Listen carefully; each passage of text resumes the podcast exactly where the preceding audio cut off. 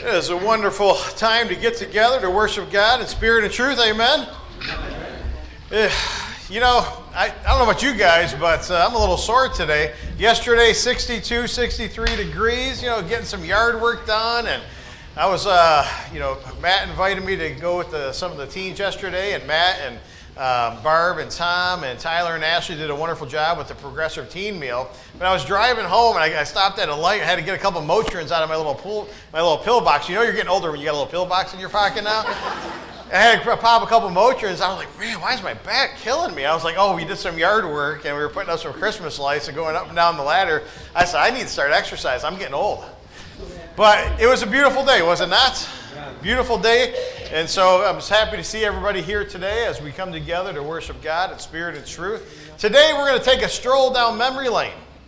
We're going to take a stroll down memory lane and we're going to be talking about the promise and the prophecies of Jesus, right? I mean, is it not the Christmas season? And so, you know, over the years, I've evolved on how my mind thinks about how I should preach and how I should teach when it comes to the holiday season.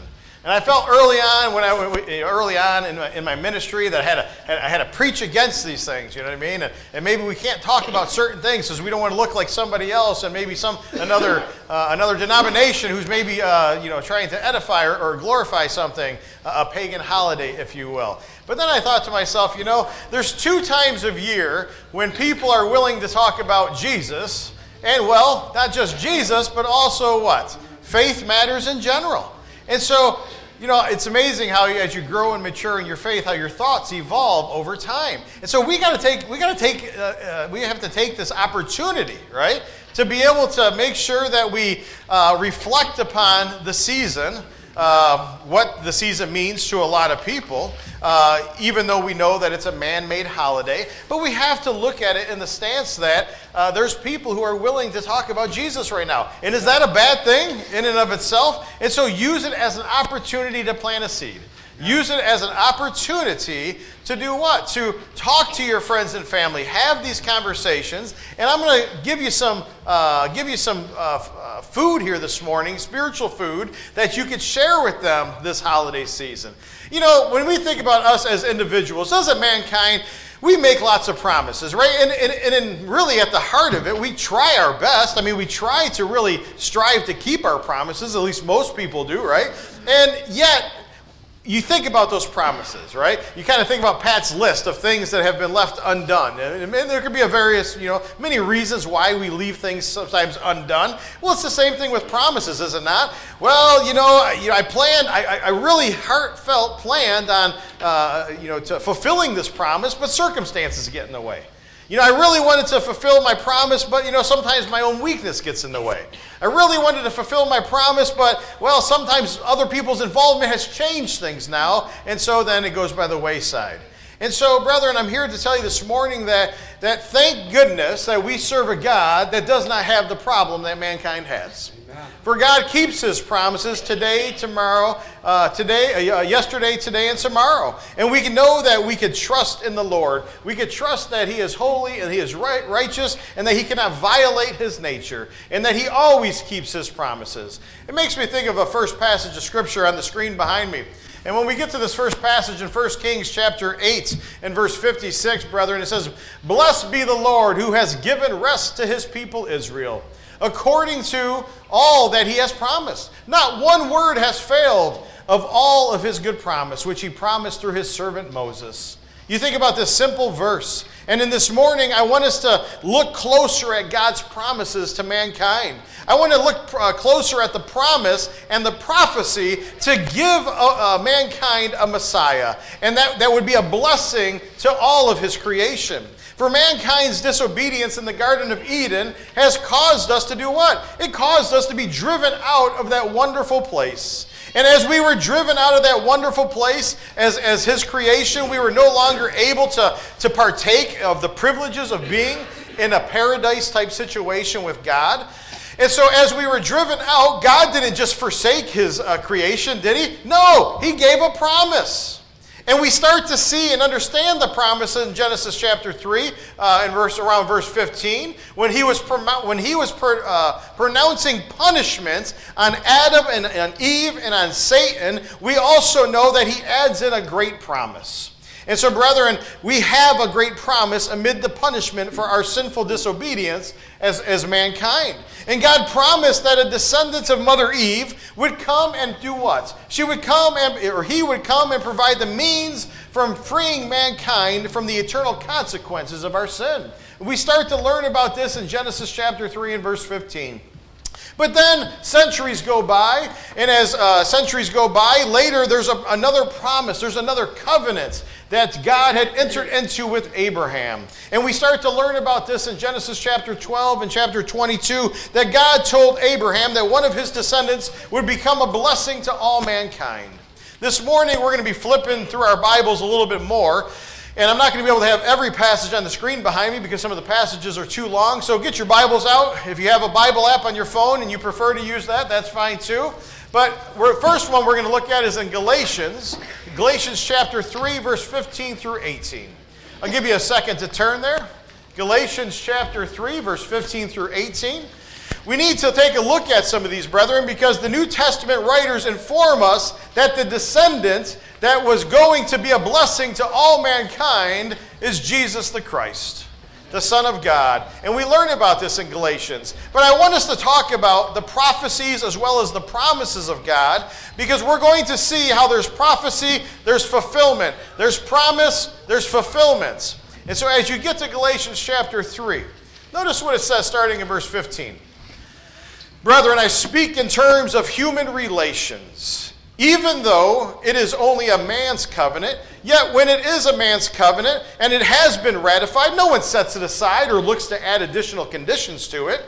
Now the promises were spoken to Abraham and to his seed. It does not say and to his seeds, as referring to many, but rather to one, and to your seed, that is Christ. What I am saying is this, he tells us the Apostle Paul to the people of Galatia. What I'm saying is this the law, which came 430 years later, does not invalidate a covenant previously ratified by God so as to nullify that promise. For if the inheritance is based on law, it's no longer based on a promise, but God had granted it to Abraham by means of a promise. You see, brethren, we understand that when you think about all that God had promised and all that was prophesied, we know that Jesus is the fulfillment of the promise that had been given to Abraham 430 years before the law ever came to Moses on Mount Sinai. Amen? And so, brethren, God's promises are true yesterday, today, and tomorrow. We never have to worry if God is going to keep his promise. As I showed you a moment ago in 1 Kings in chapter 8 and verse 56, it says that God had fulfilled all that he had promised, and not one of his words had failed.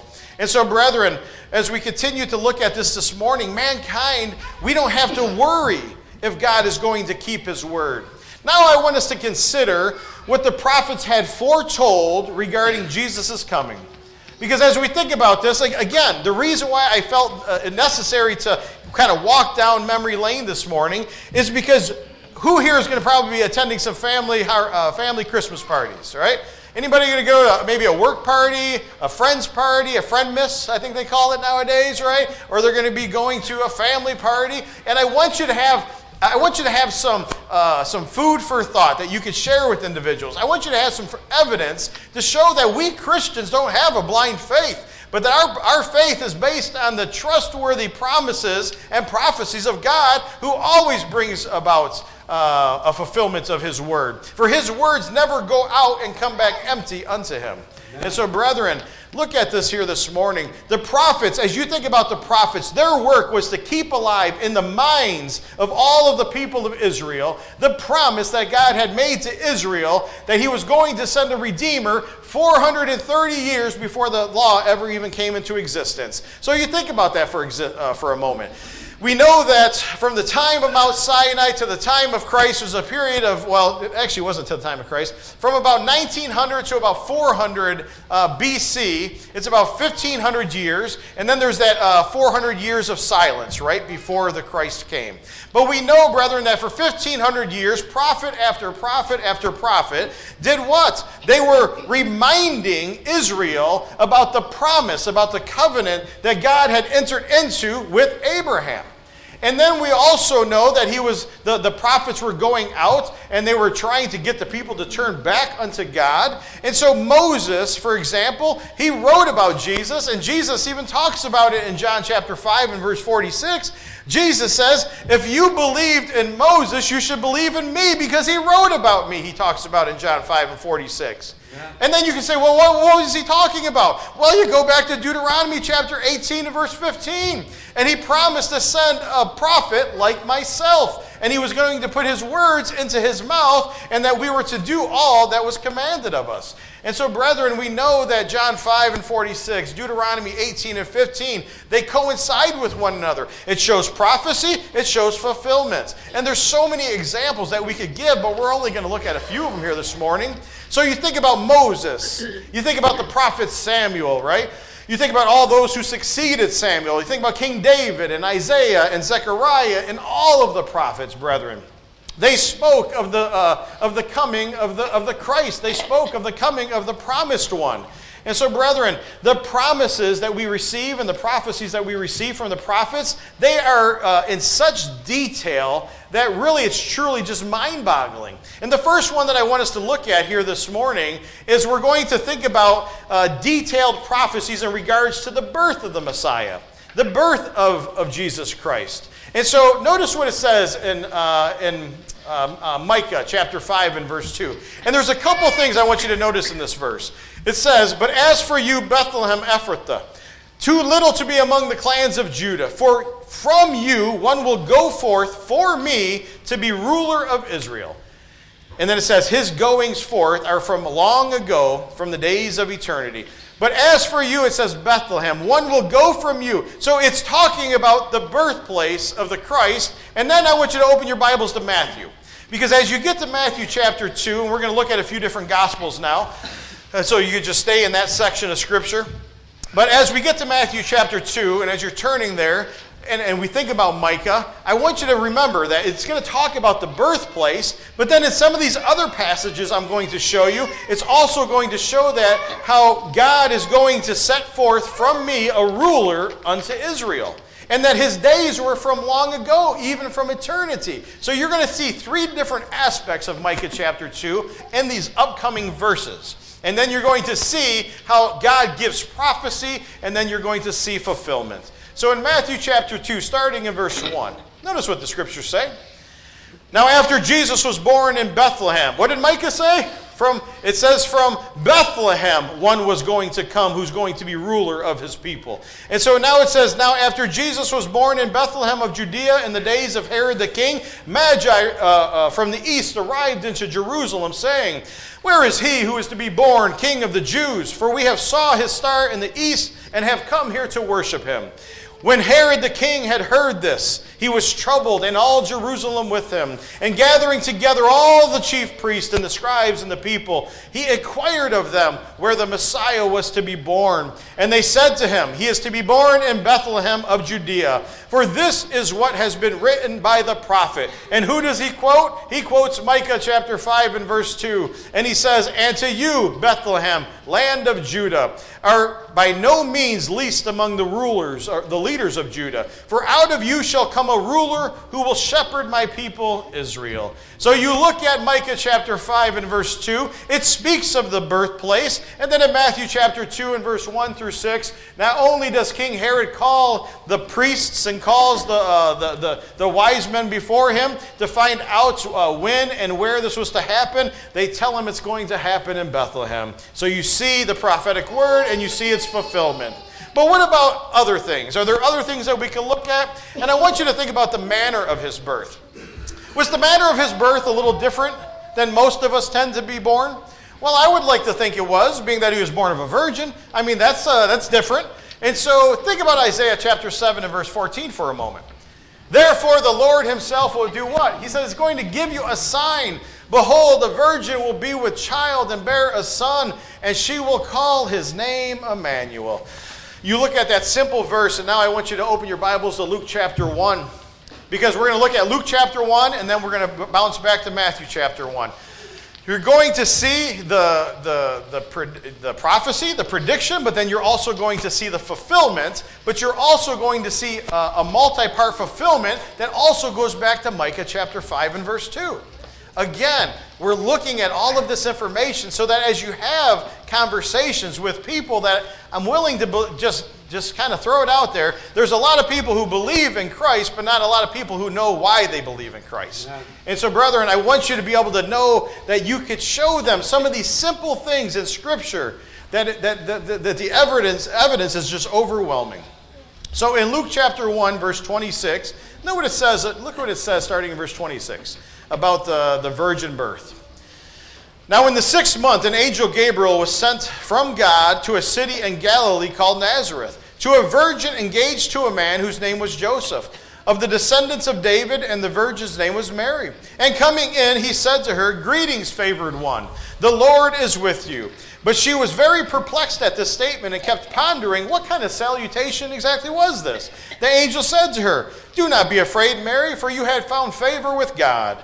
And behold, you will receive into your womb uh, and bear a son, and you shall name him Jesus.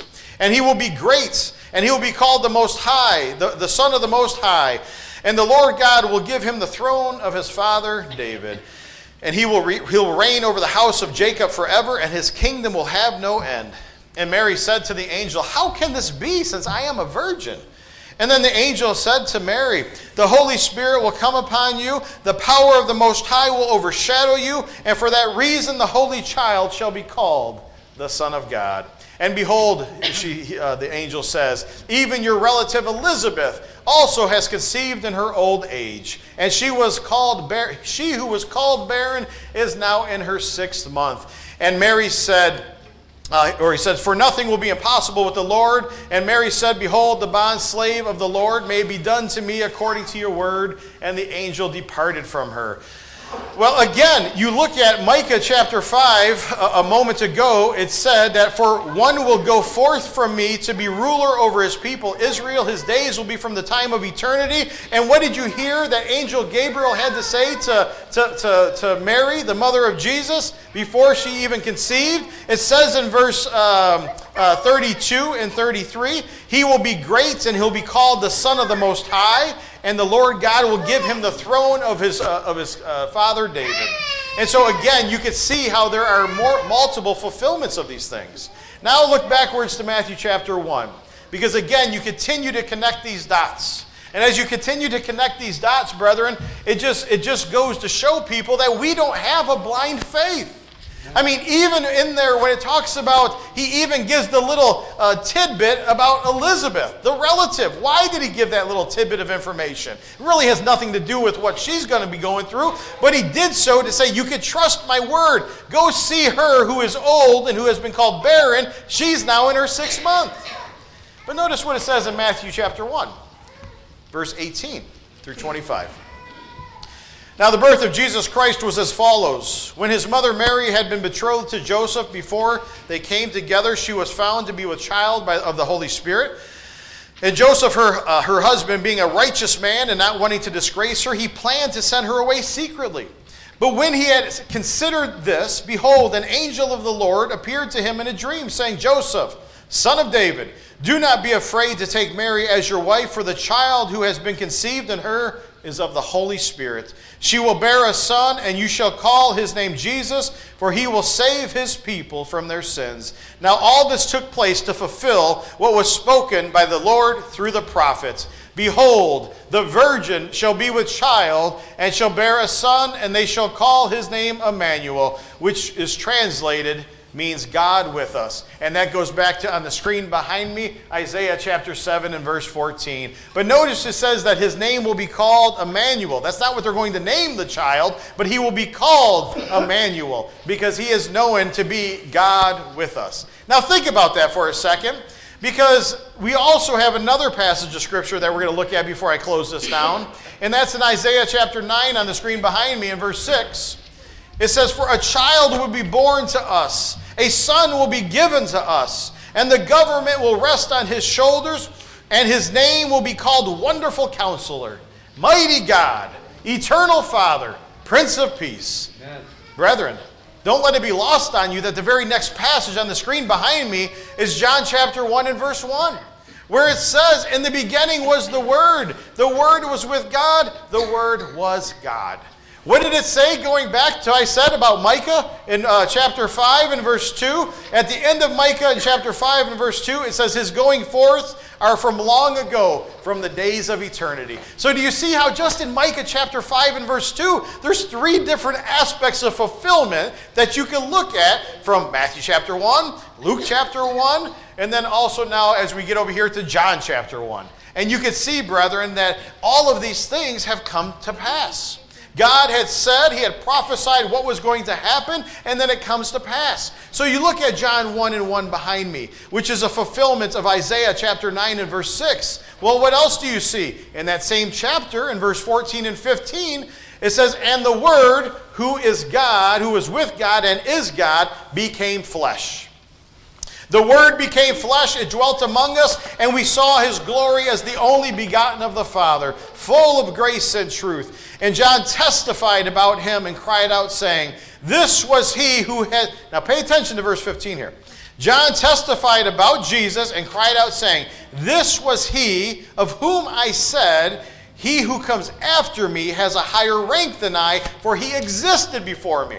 Well, why do I point that out? Because when you go back and you look at uh, Matthew, or actually uh, Luke chapter 1 and verse 36, we see there it says, And behold, the angel Gabriel said to Mary, Behold, your relative Elizabeth, she's conceived a son and her, in her old age, and she who uh, was called barren is now in her sixth month.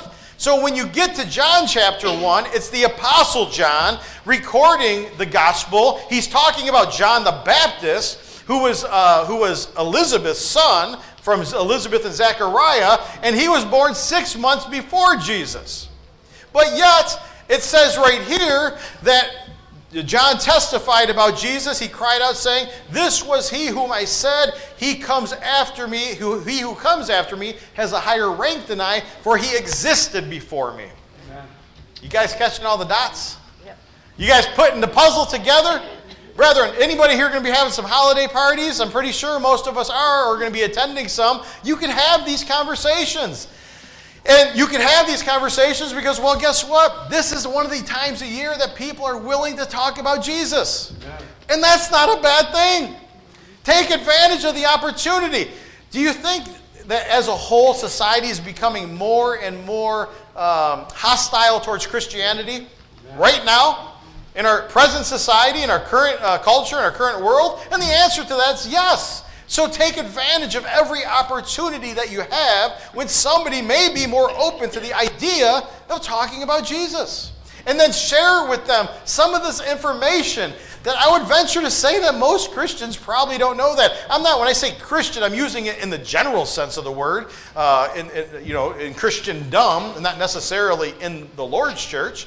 But we probably have some new Christians that maybe are hearing this for the first time because they are new to the faith and they haven't connected the dots. They haven't studied the prophetic, uh, uh, uh messianic prophecies. And so, brethren, as I get ready to close this down, the prophets not only foretold of Jesus coming, but they also spoke about many of the details of his life uh, so there could be no doubt. Like I said, we don't have a blind faith. God, throughout time, has always made promises and fulfilled promises, gave prophecy and showed the fulfillment of prophecy in such great detail that people, it just blows their mind. With my Daniel class that's now switched from Wednesday to Sunday morning, as we were talking about, as we were finishing up chapter 4 this morning, and I, I was kind of given a preview to chapter 5 as we're going to look at Belshazzar. Well, Belshazzar, the king, he's the second king, and he, and he, he offers Daniel, if he can interpret the dream, to become the third king or the third ruler in the kingdom. Well, to most people, that really uh, didn't make a whole lot of sense. I mean, what do you mean, the third ruler in the kingdom? Well, what I share with you on next Sunday morning is going to fill in those blanks because you're going to find out that people thought Daniel got it wrong because they said that uh, Her- Herodias, uh, one of the historians, he never mentions uh, Belshazzar. There's nothing that was recorded about him in history, so they thought Daniel made a mistake. It wasn't until modern times, through archaeological digs, that they have now found the evidence that Daniel had it right all along and that those other historians had it wrong. What's the point? It gives, re, it gives credibility to the reliability of the scriptures. Why, was, why, why are we looking at the promises and the prophecies and the fulfillment? To show the reliability of the scriptures. Because Jesus, the things that he's fulfilling, were prophesied 700 years before he became uh, before he was the christ before he was born. And yet it was prophesied that he would be born of a virgin. It was prophesied that he'd be born in bethlehem and many many other things. I want to say that there's about a little over 60 major prophecies messianic prophecies. I've only given you two of them for time's sake.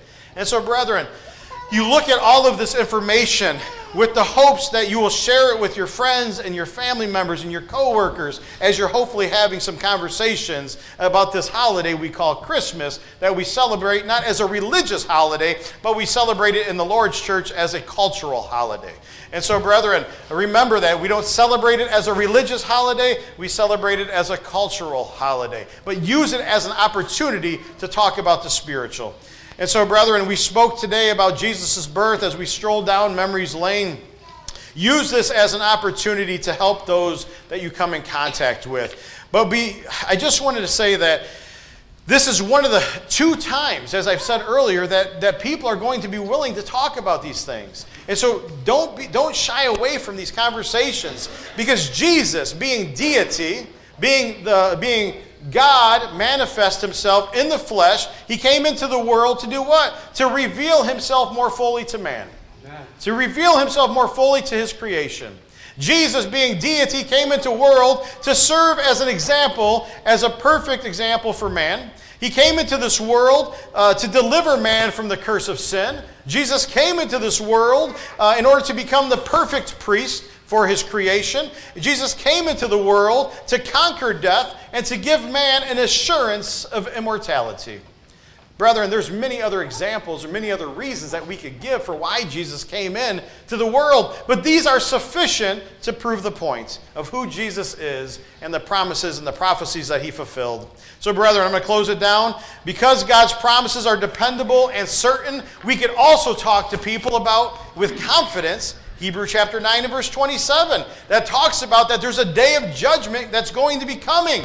We could talk to them about these types of things, that there's a day of judgment coming, that we will all stand before God and give an account. But then we can also talk to them about what we learned in Revelation in chapter 2 and verse 10 that there is going to be a reward for the faithful. And that if you remain faithful unto the Lord, you can expect to receive the crown of life. So, brethren, there is a judgment coming, but there is also reward coming for all who remain faithful unto God. Yeah. Brethren, I'm gonna, as I shut this down, if you have any more questions about other prophecies, get with me. We can study it out. We can answer those questions over the next couple weeks, and we're going to give you more information that you can share with family and friends about our Lord and Savior Jesus Christ, about various prophecies that He had uh, He had fulfilled. And so, brethren, it has been said by statisticians: if any one man fulfilled all of the prophecies that had been spoken about Jesus, if, if any one person was able to fulfill all of those prophecies, it would be like 1 to the 27th power. They say it would be statistically impossible, and yet we know that with God, nothing is impossible. So if you're hearing this lesson today, brethren, and you have questions, please get with me afterwards. But maybe you're hearing this lesson today. Maybe you've come to worship with the mindset that, you know, I've been, I've been reading the scriptures, I've been studying with somebody, I've, been, I've had my answers question, and I want to put on Jesus, I want to put on Christ in baptism this morning. Well, brethren, you could do that. You could come forward, you could put on Christ in baptism, your sins will be washed away, you receive the gift of the Holy Spirit, and what else? We know that God Himself will add you to the kingdom. If that's your desire, come forward as we stand and sing the song of invitation.